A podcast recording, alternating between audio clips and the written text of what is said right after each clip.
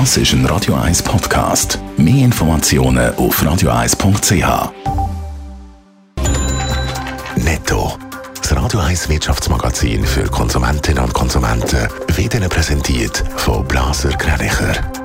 Wir beraten und unterstützen Sie bei der Bewertung und dem Verkauf von Ihrer Liegenschaft blasergreinicher.ch Adrian Sutter.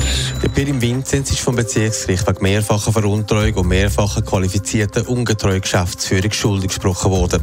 Zudem ist ein gewisser Teil auch wegen Betrug schuldig gesprochen worden. Der Pirim Vinzenz ist zu drei Vierteljahr Gefängnis verurteilt. Knapp ein Dritteljahr, wo er in U-Haft war, wird ihm angerechnet. Der Versicherungskonzern Ballas ist Opfer von einer Cyberattacke geworden. Ein Teil von der IT-Systeme Deutschland ist angegriffen worden. Das Unternehmen mitteilt, nach dem jetzigen Kenntnisstand sind aber keine Kundendaten gestohlen worden.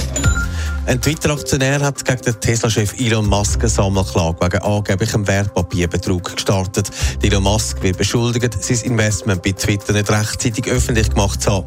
Durch das ist eine Börsenaktion verzögert und der Aktienkurs niedrig gehalten worden.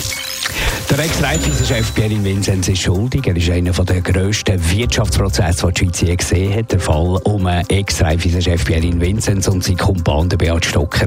Heute war die Urteilseröffnung am Bezirksgericht. Wir haben es gehört, Adrian Sutter, der Pierre Vinzenz muss also ins Gefängnis. Wie lange? Ja, das Bezirksgericht hat den Ex-Chef zu dreieinhalb Jahren Gefängnis verurteilt. Davon hat er schon vier Monate während der Untersuchungshaft angerechnet bekommen.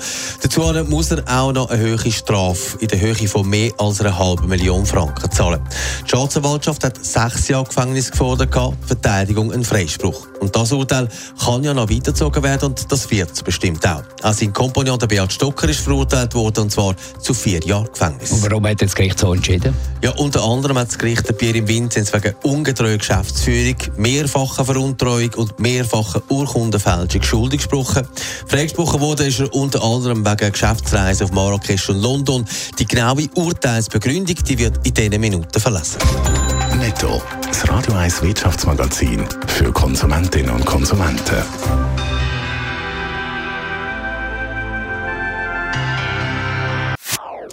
Das ist ein Radio 1 Podcast. Mehr Informationen auf radio1.ch.